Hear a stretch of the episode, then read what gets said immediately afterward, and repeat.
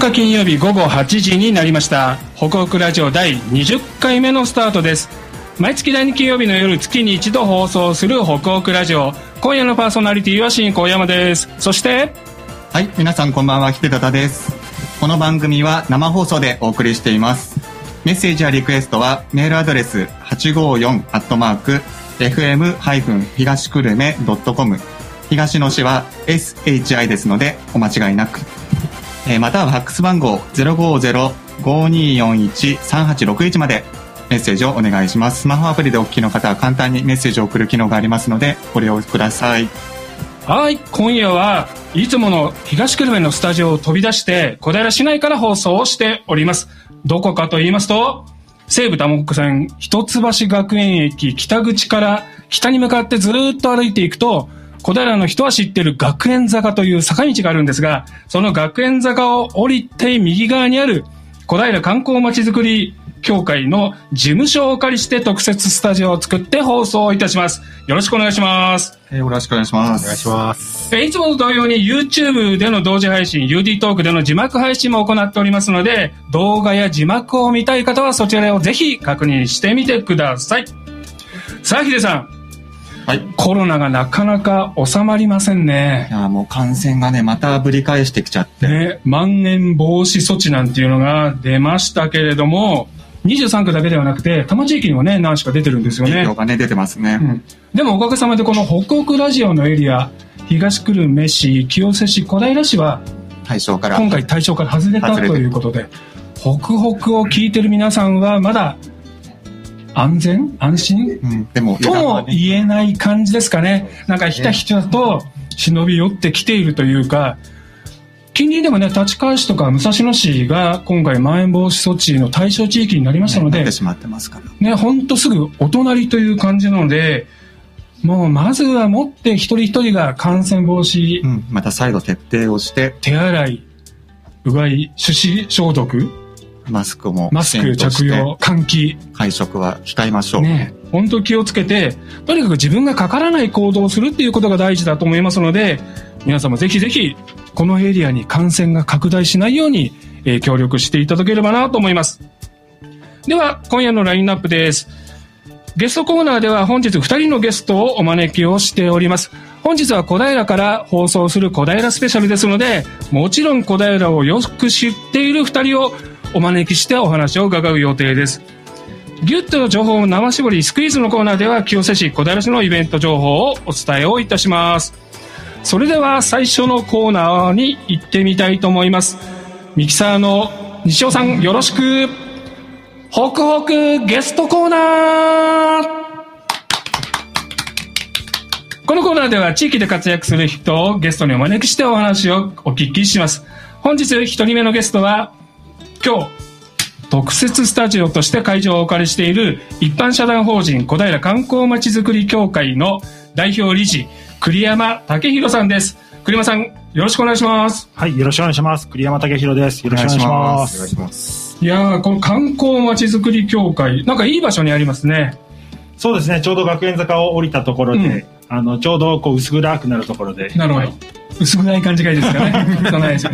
でもやっぱ商店街の中にあるっていうのはなんかいいですよね。そうですね、あの、カフェがあったりですとか、うん。えーいろんなあのお店があるのところなので、非常に便利なところだなと思ってます。そんな、えーいい立地にある観光まちづくり協会の今日事務所の中 YouTube を見てる人はねお分かりになりますかね。ちょっといつもとは違う雰囲気なんですけれどもね。ギャラリーもたくさんいたりして、えーなんか楽しげになってきておりますが今日はね観光まちづくり協会の事務所ということなので観光について少しお話をお伺いしたいと思います、はい。えー栗山先生そもそも小平でなんで観光なんですかね？っていうのを聞く前に観光ってなんか知ってるようで知らない言葉なんですけど、うん観光ってそもそも何でしょうかね？そうですね、これはあの、えっ、と、もともとの語源は、はい。えーまあ、中国の、まあ、師匠五教って聞いたことあると思うんです師けど。匠五教、はい。うん古いあの古典ですね。はいはいはい。まあ、駅経っていう、まあ、はい、まあ、8000年ぐらい前に作られた、はい。えっと、まあ、疫学のもとですよね。占いとかについて、えー書いている古い本なんですけれども、はい。まあ、ここいうのをですね、まあ、昔の、えっと、まあ、日本人の知識人っていうのは、そういう古典をずっと読んできて、まあ、はいそこからいろんな言葉をこう拾ってくるんですけれども、まあ、その中で、えー国の光を見るは、えー持って、えー王に貧たるにごとしっていう、まあ、そういった一文が出てくるんですねまあ、国の光を見るというところから観光という言葉が、えー語源になっている。光を見るっていうところなんですね。まあ、これ見せるっていう。あ、見せる。あ、見る、見せる。そうですねあ両方の意味がある。はい。その観光なんですけれども、じゃあ小平にとっての観光っていうのはどういうことなんでしょうかね。なかなか観光っていうのと小平のイメージが結びつかないっていう声も時々聞いたりするんですけれども。そうですね。まあ、観光っていうのをですね、うんえっ、と、まあ、エリック・コーエンっていう、まあ、あの、社会学者はですね、観光のモードってことを言っていて、はい。えーまあ、5つのモードに分けてます。で、うんまあ、気晴らしモード、レクレーションモード、うん経験モード、体験モード、実存モード、なんていうふうに受けてるんですけど、分けてるんですけれども、はいまあ、その、えっ、と、実存モードななふうになってしまうと、例えば、インドに行って人生観が変わった。なるほどみたいのがなるほど実存モードですよね。うんちょっと重たいですね。そうですね。まあ、うん生き方が変わってしまうっていうような、えー旅に出て変わってしまうっていうのも、かんえー観光旅行の一番重たいものだと思うんですけど、はい一番軽いものは気晴らしモード。気晴らしい。はい。まあ、日常からの脱出みたいなことを言ったりします。うん。まあ、僕たちが一般的にその観光として捉えたりするのは、まあ、レクリエーションモードとか経験モードみたいなところで、まあ、温泉に行ってはいリラックスをするだとか、はいはい。まあちょっと、えーまあ、北海道ぐらいまで行くとか、まあ、海外に行ってちょっとその生活文化を経験するっていうのは観光としてイメージしがちなんですけれども、はいはい実は一番こう身近なっていう一番こう初歩的な観光は気晴らしモードって言って、まあ、日常からの脱出みたいなことなので、はいまあ、それってまあ普段、えー通勤している通勤のところでちょっと寄り道をして帰ってみるいつもと違った道で帰ってみるっていうのも、えー実はその観光の初歩的なものだと思いますし。はい。まあ、あの、観光というとこうひ、かなり幅広い意味を持っている言葉だなというふうに思います。なんか気晴らしとかレクリエーションって聞くと少し身近な感じがしますよね。うん。じゃあそういうものを狙いにしているこの小平観光まちづくり協会っていう協会ですけれども、これはどのような団体なんでしょうか？そうですね。えっと、小平観光まちづくり協会は、はい。えー2016年に設立された団体なんですけれども、はいまあ、そのちょっと前遡ってみるとですね、うんえー2014年の3月に、はい。えー小平市がですね、はいえー小平市観光まちづくり振興プランというのを作って、はいはい。うんえー小平で観光まちづくりを進めていきましょうという動きがあります。これですね、YouTube を見てる方、今表紙を見せております。まあ、実はこれ、えっと、このプランをですね、はいあのー僕が、えっと、委員会の委員長で、はいはいえー小山さんが当時の担当課長で一緒に作った そう、実はね、二人三脚で作ったプランだったんですよ。あらなんで え なんですけれども、まあ、はい。ここの中で、まあ、観光まちづくりを推進していく母体となる団体を作ろうということがですね、はいえー記されていて、うん。まあ、そこから、えー設立されたのが小平観光まちづくり協会です。ーはい。今、協会の会員数ってどれぐらいですか？そうですね、今、えっと、約120人ですね。120まあ企業、えー企業ですとか、うん。それ団体会員、それから個人会員がいるんですけど、まあ、うん団体と企業で50ぐらい。はい。でまあ、個人で、えー参画してくださっている方は70人ぐらいで120 120ですかね。あの、まあ、そういう意味では、こう、あの、まあ、市民団体的な側面もあります。いろんな、えー個人で、うんはいはい。えー観光に関心があり、はい持っている人もいますし、えー同時にその、まあ、企業ですとか、うん。えーご商売をされている方とかもいますので、まあ、あの、えっと、経済団体的な面とですね、まあ、両方の側面を持っている、まあ、組織かなっていうふうに。なるほど、なるほど。その観光まちづくり協会ですが、先ほど栗山先生から少しお話がありましたけども、観光には5つのモードがあるっていうことですけれども、小平の観光としては先ほども少しねお話しいただきましたけれども、協会としてはどんなものを目指しているっていう感じなんですかね？そうですね。まあ、小平は、えっと、まあ、郊外の、えー住宅地にありますので、わざわざ、えー日本の遠くから、えー来るということはあまりないと思いますけれども、まあ、はいこの多摩エリアの中で、えーの、まあ、最近で言うとマイクロツーリズムって言葉ができましたけれども、はい。はい。まあ、そういったまあ身近なところから来ていただく、まあうん。えー多摩えーエリアから、えー小平ですとかあるいはまあ23区から、えー来ていただいて、えーまあ、ちょっとあの気晴らしみたいなものをしてもらえるような、えー観光っていうのができたらいいなというふうに思っています。そこで小平を表すキーワードとして、プチ田舎があるわけですね。そうですね、あのーこのえー観光まちぐる振興プランの中のキャッチフレーズとして、うん。えー都会から一番近いプチ田舎というのを定めました、うん。最近ではいろんなところで、あのーテレビ番組とかで使ってもらいますけど、元をたどるとこの振興プラン2014年の振興プランのところにルーツがあると言える言葉です、あの時もこのプチ田舎をね、導入するっていうところでも、委員会の中では結構ね、議論があったところなんですよね。いいと思う人、やっぱマイナスのイメージを持つ人、たくさんいましたけれども、今、栗山先生はどうですかね、このプチ田舎、こう何年か経ってみて、このワードって言いますか、印象というか、使い勝手というか。そうですね、あのーえっとまあ、田舎って言ってしまうとちょっとネガティブなイメージがありますけれども、うんはい。プチってことをつけることによって、うん。まあ、その小平らしさ、えーにもつながってきてくると思いますし、はい。まあ、柔らかく、えーうん入ってくるので、まあ、多くの人にこう親しまれてくれているかなというふうに思います。はいまあ、最近ね、あの、テレビ番組でも、やっぱそのキーワードとして使われるっていうことは、やっぱ印象深い言葉なのかなっていう気もしてるんですけども、そうですね、まあ、外から見たときにすごくあのキャッチーだというか、うん。小平あを表すのに一番適した言葉になってき、えーいるんじゃないかなと思います。で、そういうプチ田舎小平の、えー PR っていうかね、それを一手に引き受けてる、えー観光まちづくり協会ですけれども、日頃はどのような活動をされているんでしょうかね？そうですね。あの、基本的には小平の、まあ、地域文化ですよね。あるいはこうはい地域資源を磨いて、で、それをこう、広く、えー発信をしていって、うん。まあ、それで、まあ、えー人々、あのですね、近隣の人々だとか、旅行者を迎え入れていくっていうようなことを、はい。えーやってるんですけれども、うんうんまあ、小平の地域資源も様々ありますので、マルポストうん。もそうですし、ブルーベリーもそうですし、玉川上水もそうですし、うん。まあ、最近、あの、国の、えー史跡、えーとして指定された鈴木遺跡はい。なんていうようなものもあったり、あるいは企業博物館なんかもあります。まあ、それぞれのことをですね、いいところを、うん。えーちょっとずつこう、あの、会員の方だとか、市民の人たちと、まあ、磨き上げて、えーイベントだったり、うんあるいはその、えー PR する媒体ですね、うんあの、えーマップを作ったり、パンフレットを作ったり、はいガイドブックを作ったり、あるいはウェブで発信したり、はい。えーというようなことを、えーやっています。うんでもそうやって外に PR をして集客をしようっていう観光の団体なんですけれどもやっぱりこのコロナっていうのは影響が大きかったですよね。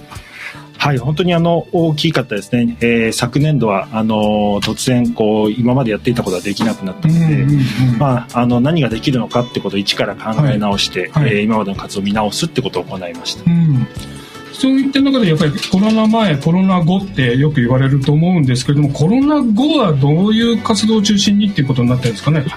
まあ、コロナの前まではちょうどまあオリンピック・パラリンピックだっていうこう機機運が高まっていたそうだしたし、まあ、外国人がいっぱい来るぞそうそう、まあもうインバウンドインバウンドっていう日本中がそんな感じでしたね。そうですね、うん。まあ、あの多言語対応したりだとか、はいはいはい。そういった、えー準備をしていたり、うん。まあ、それから、えっとまあ、1日のですねえーワンデーの、まあ、集客型のイベントを、うん。まあ、たくさん打っていくってことをしてましたけれども、はいはい。そのインバウンドも、えーダメになってしまいましたし、うん。えーそういった、えー集客型のイベントもできなくなったので、はい。まあその後でですね、あの見直しを図りまして、はい。まあ、インバウンドから、まあ、このコロナ禍の中で注目されたマイクロツーリズムというような、えーところへ転換したり、はい。まあ、ワンデーの集客型のイベントからちょっと期間を長くとって、まああのえっと、市民とか、えーの人、えー、様々な人がですね小平の街を、えー回ってもらう、うん。まあ、そしてまあちょっと経済的に、えーお金を使っていただくというような、えーはい。イベントに切り替えてやって、方針転換をしてやってきました。もともと先ほど紹介あったこの観光まちづくり振興プランを作った時もアンケートや何かしたりすると意外に小平地元のこと知らないっていう方々も多くてそういう方々に小平の魅力を知ってもらうっていうような活動も大事だよねっていう取り組みっていうかね位置づけがされてたんですよね。そうですね、うん。まあ、小平あの東西にこう広いこと広いこともあって、はいあのちょっとこう離れると、えー知らない街みたいなところもありますので、はい。そこもあの、えー気晴らしモードで回ってもらえるっていうことが大事かなと思いますし、まあ、その言葉をちょっとマイクロツーリズムっていうのは非常にあの当時はなかった言葉ですけれども、はい。非常にあのよく表してくれた言葉ができたかなと思います。そんな今のその時代の流れにフィットするといえば、えー最近できたこのガイドブック、小平街巡りっていうガイドブックがあるんですけども、まさにこれが地元の、えー身近な古代の良さを再発見するというようなガイドブックになってますね。はい。えっと、まあ、あの、えー、街歩き街巡りガイドといったものでもですね、はい。えー観光街巡り協会にはいまして、まあ、あの市民の人たちとか、まあ、近隣の市からも参加してもらって、はい。まあ、あのガイドをしたいという人を養成して、うん。で実際その人たちが新たにその、えー、街巡りのガイドツアーの、はい。えーガイドとなって、えーガイドを行っていくってことを数年やってきたんですけれども、はいはい。まあ、今回の、まあ、毎年出しているこの、えー、とガイドブックなんですけれども今回はその、えー街巡りのガイドの人たちがうん。今までにこう、えー積み重ねてきた、はい。えーものをですねここに盛り込んだ非常にこう集大成的な、うん。えー中身の濃いガイドブックになっていはい。ます。、本当にあの手に取っていただくと分かるんですけれども小平の魅力がぎゅっと詰まっているガイドブック。そして、えっとなんかそれを頼りに歩いてみようなんていうそんな気にさせる本になっているんですけれどもこれでも一人で歩こうと思うとなかなか難しいなぁなんて思うんですけれども協会の方ではガイドツアーなんていうのをやられてるって伺いましたけれども。はい、定期的にあのめ街巡りガイドツアーというのを行っています。はい。はい。ただこれも非常に人気があってですね。人気なんだ、うん。あの募集えっとコロナ禍ということで、まあ、人数は非常に絞っていることもあるんですけれども、はい。えー募集をするとあっという間にちょっと定員に埋まってしまうということがあります。ガイドさんっていうのは今何人ぐらいいらっしゃるんですか？えーえーと今、えー、二十数人のガイドの人が各、えーはい。でこれガイドになりたいなんていう人も声が上がったりするんでしょうかね？そうですね。はい。あの、えーボランティアガイドの養成講座というのを毎年行っていまして、大体まあ9月から、えー翌年の3月ぐらいまで、うん。で、まあ、小平のことを学んで、で、実際に、えーガイドツアーに参加をして、で、こうガイド役をやってみてっていうようなことを経験を積んでい、えーいくというのを、えー毎年行っています。ああいいですね。小平地元の人がそうやって自分の街のいいところを紹介するっていうそういうなんかねまさにマイクロツーリズムを手作りして自分たちで楽しむっていう活動ですよね。なんかこういう動きが広がるといいななんていうふうに思います。ただね今ガイドツアー人気でなかなかあのあっという間にいっぱいになっちゃうっていうことですけれども今開催中のイベントであの小平の魅力を再発見するイベント、えーフォトコンテストを開催しているということですけれどもこちらもちょっと紹介していただいていいですか？はい、えー現在行っているのは、えー小平インスタグラムフォトコンテスト、はい。えー花のある町小平というのを行っています。はい。えーこれは、えーインスタグラムを活用した、えー写真を投稿してもらうフォトコンテストというふうになっています。あの、えー小平観光まちづくり協会の、えーインスタグラムをフォローしていただいて、まあ、そこに、まあ、小平でと市内で撮ったあのこれから花がたくさん、えーうん。まあ紫陽花です。とか、さまざまな花が溢れますし、うん。まあ、オープンガーデンも、えー小平、えー盛んでいいですね。えーたくさん花がありますのでそういった写真を、えー撮っていただいたものにですね、えーハッシュタグ、えーディスカバー小平、えー21というのをつけて投稿していただくというものです。はい。まあ、これですね、えー投稿して、えーいい写真がでですね、うん。にはあの豪華商品が当たるという。豪華商品が当たるということですので、ぜひぜひね、このあたりはね、あの、ホームページとかで、えー応募要領などを確認をしてみてください。では最後になってしまいますけれども、改めて観光まちづくり協会が目指すものといいますか、一言、えー、栗山代表理事の方からお願いできればと思います。はい。えー住み続けたい、訪れたい街小平というのが、えー観光街づくりの一つの、えー普遍的な価値だと思ってますので、はいまあ、本当に住みやすい街、えーそして、えー訪れたい街にですね、するように、あの、市民の人たちですとか、えー会員の人たちと力を合わせて、えー活動を進めていきたいと思っています。ありがとうございます。えー小平の魅力、どんどん発信して、いい街に一緒に育てていきたいと思います。本日はありがとうございます。えー一人目のゲストは一般社団法人小平観光まちづくり協会代表理事、栗山武弘さんでした。栗山先生ありがとうございました。ありがとうございました。それではここで一曲お聴きください。ゲスト栗山さんからのリクエスト曲です。宮本浩二、明日以外すべてを目合わせ、フィーチャリング宮本浩二。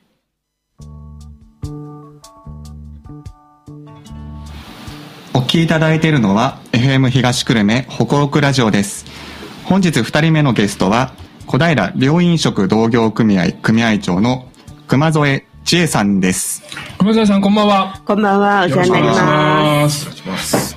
いやー、お、お久しぶりでございますお。久しぶりです。と言いながら、ええ、昨日もね、綿密な打ち合わせで熊沢さんとお会いするんですけどもね、熊沢さんははい、先ほどお話しして、一橋学園駅から、はいこの観光まちづくり協会っていうのはずーっと北に上がってきたところなんですけども、はい熊沢さんのお店は、はい。もう本当駅からすぐの、えー中華料理の福龍さんっていうお店でですね、はいえー昨夜も綿密な打ち合わせをしに、えーお伺いして、今日はもうバッチリということで乗り込んできていただきました。よろしくお願いします。よろしくお願いします。えー先ほどヒデさんからね、ご紹介をいただきましたけれども、はい小平良飲食同業組合、舌を噛みそうなんですが、はい小平良飲食業同業組合というの組合長をやられている熊添さんですけれども、はい。まずこの飲食同、両飲食同業組合っていうのはどういう団体でしょうかね？すいません。最初はちょっと硬くなるんですけれど。お願いします 申し訳ございません。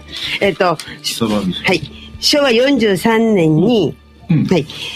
衛生施設の改善向上を図るための自主、じゃあごめんなさい。自主的活動を促進する。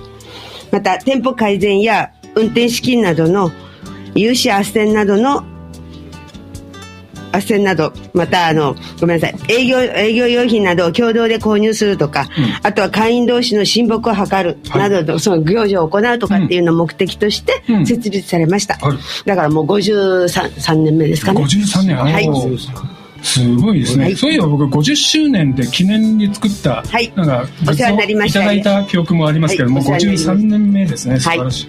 で、今、あの、加入団体、あ加入者っていうのはどれぐらいいらっしはいゃるんで、すか、今80店舗ですね。80店舗。はい。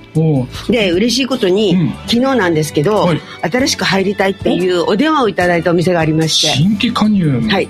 あのこちらからせにあの勧誘に行くんじゃなくて向こうからお電話をいただいたお店があったのでそれがちょっと嬉しくて今日はそれは絶対言いたいなと、ね。まあ、それだけ魅力的な団体っていうことですよね。ありがとうございます。で今80店舗ぐらいあって、はい。えっと、どういう店舗が多いんでしょうかね？もちろん飲食店は全て、うん。はい。あの一応私は中華なので、はいはい。中華組合っていうのもあったんですけれども、私はそこじゃなく、はい。飲食の方がうん。いろんな業あのお店が業種があるので、はい。その方が楽しいかなと思って飲食の方に入りましじゃあ中華だけではなくて、はいそうです。まあ居酒屋さんもあるし、りスナックもあり。はい。うん。本当にもう食べ物、た。はい。全、いろんなお店がこう入ってるっていう80店舗ってはいそういうです。ところなんですね。はい。普段の活動はさっきね、リクリエーション活動とかん。衛生活動とかありましたけれども、はいうん。どういった活動が主に団体としてはやられてるんですかね？あの保健所からのほあの情報をいただいたり、うん。あと食中毒の予防とか、あの状況とかの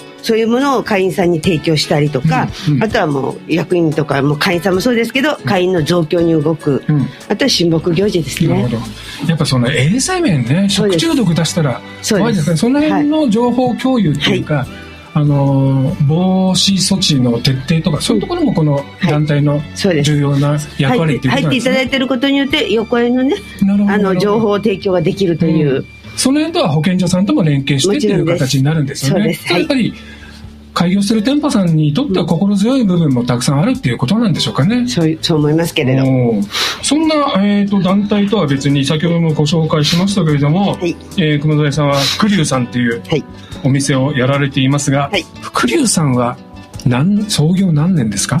創業65年になります。創業ろあさっきの組合よりはい、長い。長いじゃないはい。創業私65年うんで、私2代目で、はい今年5月3日でちょうど25年になります。おーおめでとうございますありがとうございます。いや65年はい。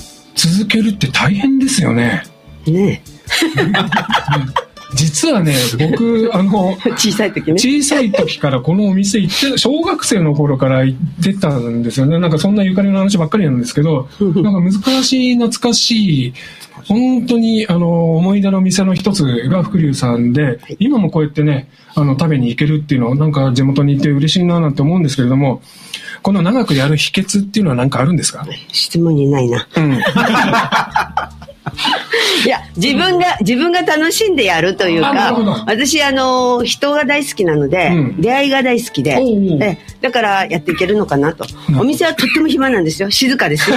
静かなんですけど、やっぱりその、遠くから古いお客さんが来てくださったりするんですよ。うん。あやっぱり続けててよかったなって思うこともいっぱいありますし、えである時は結婚50周年をどうしようかって言った時に、うん。じゃあ自分たちが結婚当時住んだところにはいはいはいはい。行ってみようってことになったらしくて、うん。その時に来てたんだって言ってうちのお店来てくださったあし、嬉しいですね。もうすごく嬉しかったですね。ねあのー一番街商店街も結構ね、お店が変わってるけれども、はい、残ってる店、昔見たお店があるとね、本当懐かしいっていうかね、はい嬉しいですよね。はいじゃあそういう思いで、またあの、はい。ドア開けてくれたんですかね、その方も。なんかういいな。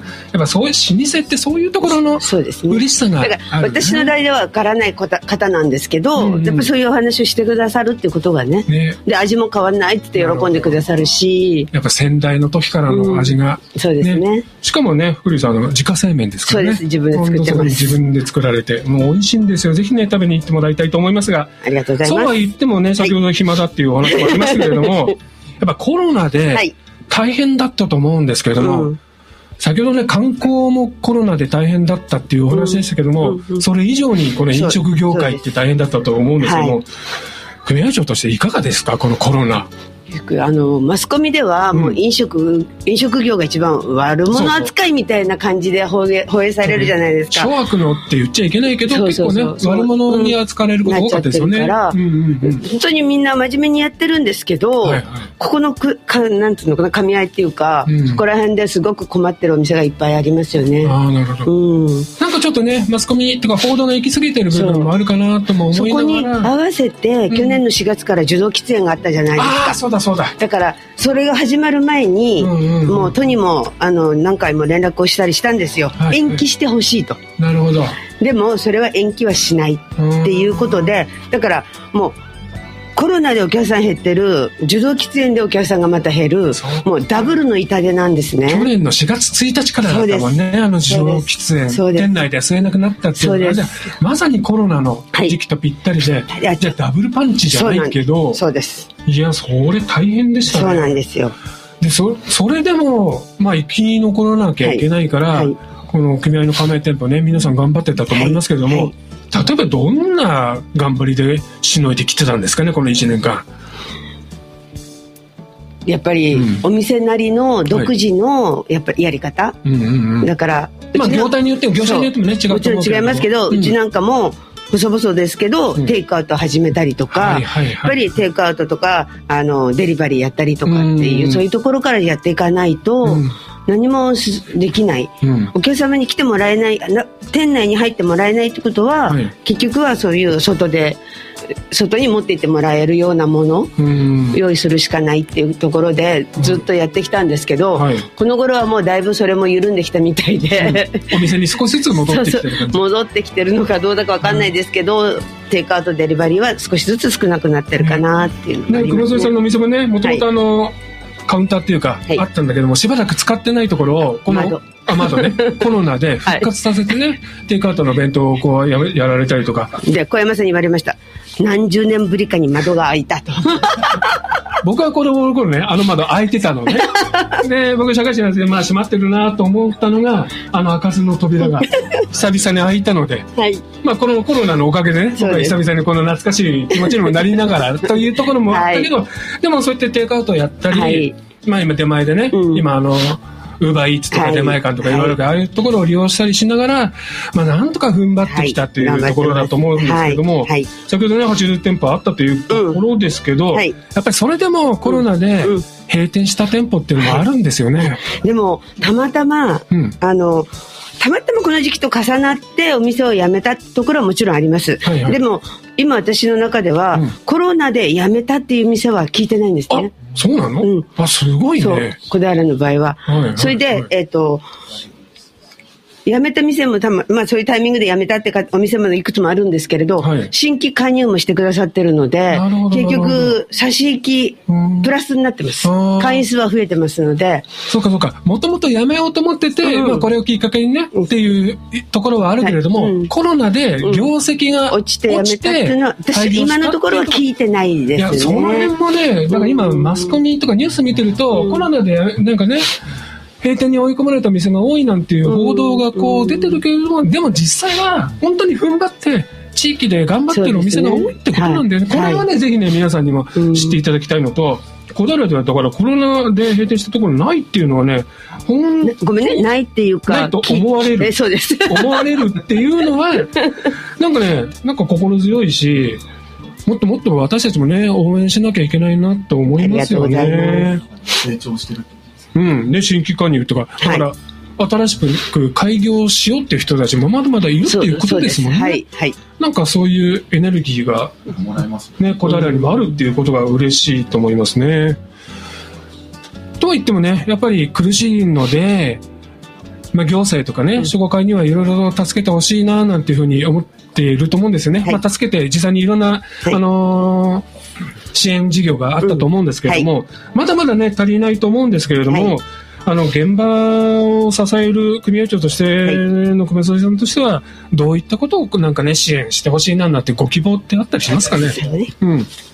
えっと、本当に今、あの、お店は静かで大変なんですけど、うんみんなしっかり頑張ってるんですね。で、支援とか対策っていうよりも、はい。このラジオを聞いてる、うん。聞いていただいてる方々に、はい。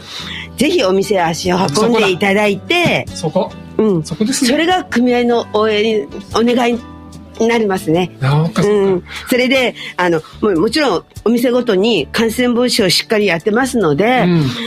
ぜひ心よりお待ちいたしておりますのでどうぞよろしくお願いいたします。素晴らしい。なんかね、役所とかに補助金くれとか支援してくれっていう頼るんじゃなくて、うんまず皆さんお店に来てください足を。運んでいただテイク。アウトでいいからお弁当は買ってってください。それがはい、お店でやってる方々のエネルギーにもなるし、明日への希望にもなるしはいっていう、そうです。そういう一人一人が、それが支援になるっていう、すいませんね、500円のお弁当を買いに行くだけなんですけれども、それでもいいかな？もちろんです。そこがうんやってる側としたらすごく力強く思いますので。いや、本当ね、聞いてる皆さん、もう500円のお弁当でいいから、ぜひね、あのー地元のお店を、から買ってもらえればなと思いますね。よろしくお願いします。本当にこういったね、頑張ってるお店がたくさんあるので、で、先ほどね、何十年かぶりに帰ってきたら、そのお店があったっていうことで嬉しいってはい思うのと同じで、私たちがこれからね、10年後、20年後、またこの商店街に来た時に、今のお店があるっていうことがきっとね、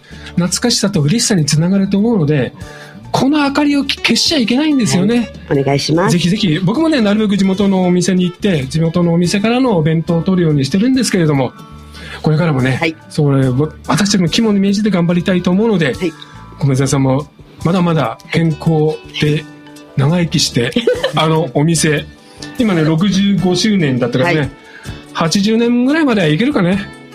難しいですよ。10え難しい 私はいくつと思ってます。とりあえず、私が定年するまでは、あの店はね、継続してもらえればなと。何年先ですか？あと、これくらいかなー なんてあんま言えないんだけどそれそね。れよりちょっと頑張りたいかなと思ってます。本当ね、はいまだまだ、あの、本当熊沢さんと会うとね、元気もらえるので、お店にも行っていただきたいですし、熊沢さんの以外の店もね、ぜひ地元の店に行っていただきたいと思います。えー、今夜のゲストの二人目、小平両飲食同業組合組合長の熊添千恵さんでした。熊添さん、熊添さんありがとうございました。ありがとうございました。よろしくお願いいたします。ではここで一曲お聴きください。ゲスト熊添さんからのリクエスト曲、アガルタで輪になって踊ろう。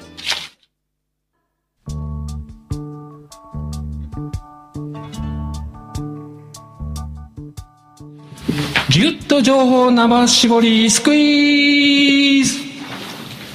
絞りたての新鮮な情報をお届けするスクイーズのコーナーです。このコーナーでは清瀬市と小平市のイベントなどタイムリーな情報をぎゅっと絞ってお届けいたします。はじめに清瀬市情報です。伝えてくれるのは高上田さんです。はい、こんばんは、皆さん。しんさん、はい。えー高齢化が急速に進む中で、はい介護の、介護の形も多様化してきているのをご存知ですよね。なんか聞いたことがあ ある気がします。実際に、詳しく知らないえー親御さんや奥さんの介護を担う男性たちのはいはい数が増えてきている状況があるんですね。はいはい。今そんな男性たちのことをなんて呼んでるかえ？わかりますか？なんだろう。なんかあるの？英語になんとかイケイケメン、なんかイクボスみたいな、そんな感じになケアメンって言うんですよ。ケアメン？ケアメン？あ、知らないかっ。こいいですよね。なんかケアメン知らないよ。でそんなあのケアメン現在はですね、うん。介護者全体の3分の1を占めるまでになっていると言われていますね。なるほど。ね今日はこのような、えー、と介護を担う男性が、うん。まあ、どうしても男の人頑張りすぎちゃったりする可能性があるので、うん。まあ、そう頑張りすぎて体や精神に、えー支障をきたしてしまわないようにはい。必要な知識ですとか心構えを学ぶための講座を、お行いますのでそのご案内を差し上げます。はい、お願いします。で講座は全3回の連続講座でえー4月の19日の月曜日5月の17日17日の月曜日6月21日の月曜日の3回で行われます、はい。えーこれ単単発での参加も可能ですので、うん。えーぜひ、えー参加してみてください、対象は清瀬市内にお住まいの男性でご家族を実際に介護されている方や、うん。えーこれから介護を控えている方。はい。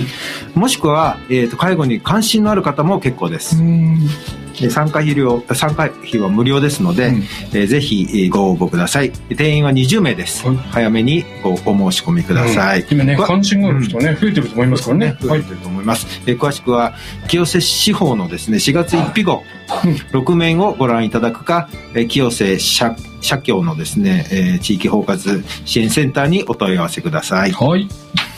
えー続いて聖火リレーのサポーターボラあーボランティアの募集について聖火リレー。もうね、走り始めてますからね。ね、実際にあの1年延期になってます、うんなりましたけれども待ちに待ったあ聖火リレーですね,、はいはいねえーいよいよ清瀬でもですね7月14日の水曜日7月14日。行はい。われることになります、はい。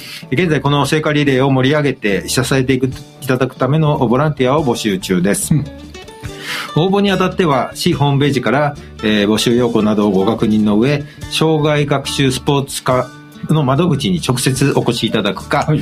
えーファックス、えー電子申請などで、えー応募いただければと思います。はい。応募の締め切りは4月の30日金曜日となっていますので、うんえーぜひ、あの、今のうちにお申しいただければと思っています。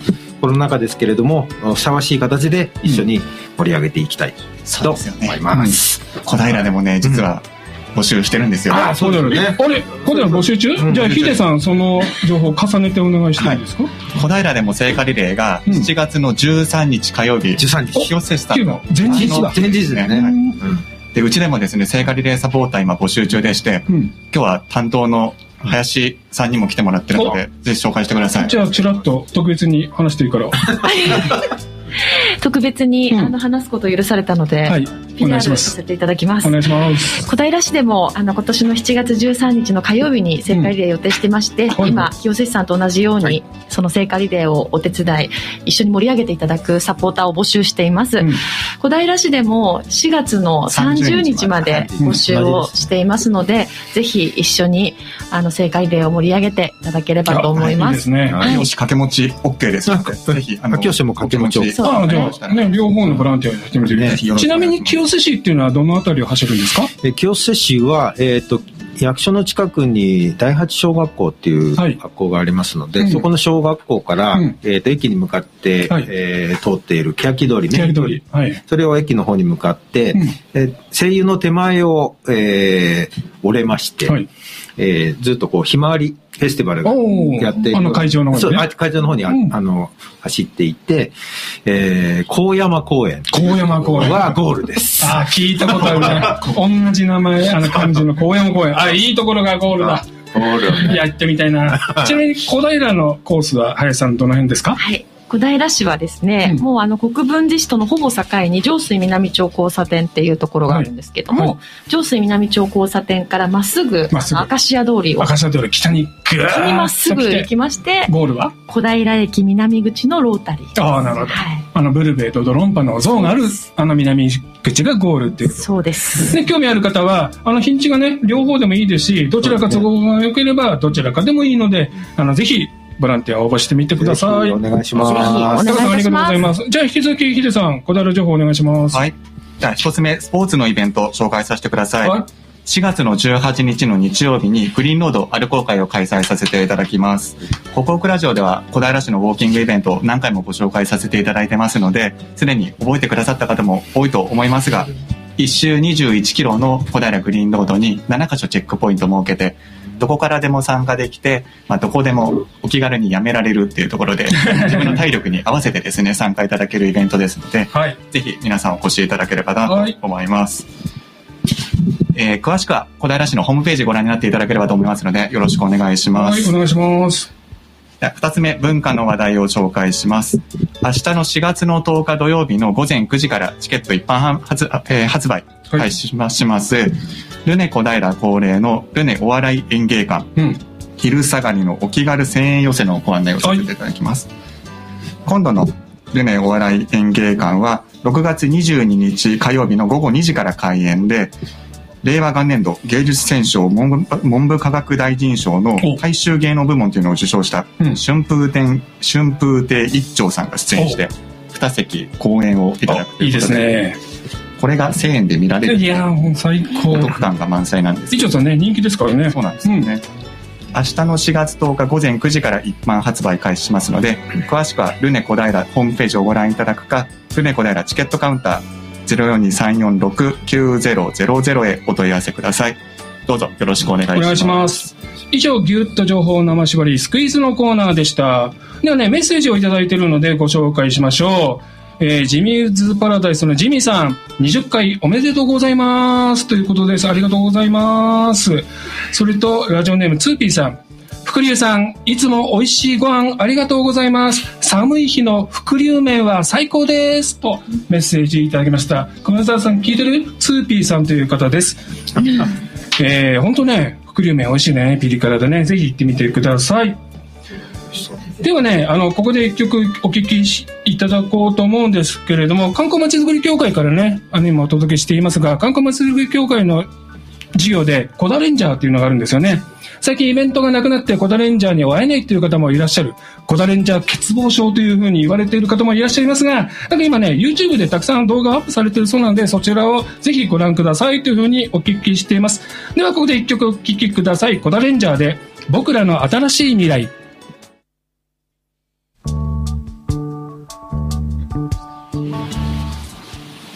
はい、番組もそろそろ終わりの時間に近づいてきました。いや、サテライトスタジオ楽しいね、ヒデさん。ねこういう環境はね、いいですね。ねなんかいつもと違う開放感もあるし、また今日ゲストの二人がおしゃべりがうまい。楽しかった。ねまだまだ話し足りないっていうぐらいたくさんお話をいただいてよかったなまたね、こうやってサテライトでやりたいなと思いますけれども。あいさんどうですかね久しぶりにラジオで喋ってみて。楽しかったです。あ、ごめんね。出番がちょっとしかなくてね。出番がでもね少な、か出番がったんですけど少なくすぎてっていうすごい、睨まれてる感じ。YouTube で見てる人分かりますかね？圧がすごいちょっ。とね、短かっまたなんかね、はいあの、ネタを仕込んで、ぜひゲストで来ていただければと思いますけれどもそうですね。オリンピック近づいたら、そのあたりの話もしてもらえるといいなと思います。た。はい。基本的にね、お話しするの好きですからね。そうですね。はい。はい。ぜひぜひ、お願いしたいと思いますお願い。します。いやーそう言ってもね、本当さっきもオープニングでも話してましたけれども、コロナがね、厳しくて、まあオリンピックも心配なところもあるんですけれども、まあ僕らは粛々とね、準備を進めるだけですけれども、とにかくこれ以上ね、あの、感染が広がらないようにしていきたいもんですよね。なんか忍び寄ってる感じがしてるからね、強制人もまだまだ増えてるでしょ？増えてるますね。まあ、一応なんかこう、26市では、数的には少ない位置にはいますけどうね。ん。でもやはりね、よくならないですよね。予断は禁物で。変異株なんていうね、感染力が強いっていうのも、ね、大阪を中心にどんどんこう東京にも広がっていきそうな雰囲気もありますので、えーリスナーの皆さんもぜひぜひお気をつけていただきたいと思います。ではそろそろエンディングです。高さんじゃなくてヒデさんお願いします。では、報告ラジオそろそろお別れのお時間です。パーソナリティは新高山、アシスタントは高上田と秀忠、ディレクターは高橋康でお送りしました。毎月第2金曜日夜8時から生放送の報告ラジオですが、今月は第5週目までありますので、4月30日金曜日も、報告ラジオを放送しちゃいます。楽しみ。次回も東久留米のスタジオを飛び出しまして、お今度新しく完成した清瀬市役所の庁舎からお清瀬スペシャル放送しますので、皆さん頑張りましょう。頑張りましょう。者大丈夫？ぜひ、いやー皆さんにご覧いただきたいと思います。いや、ピカピカの新庁舎からサテライト放送する予定ですので、リスナーの皆様ね。職員より早く行くんじゃないいや、楽しい。楽しみ。僕らも本当楽しみです。では今夜はこの辺で、次回もお聞き逃しのないように、良い週末をバイバーイ。バイバイ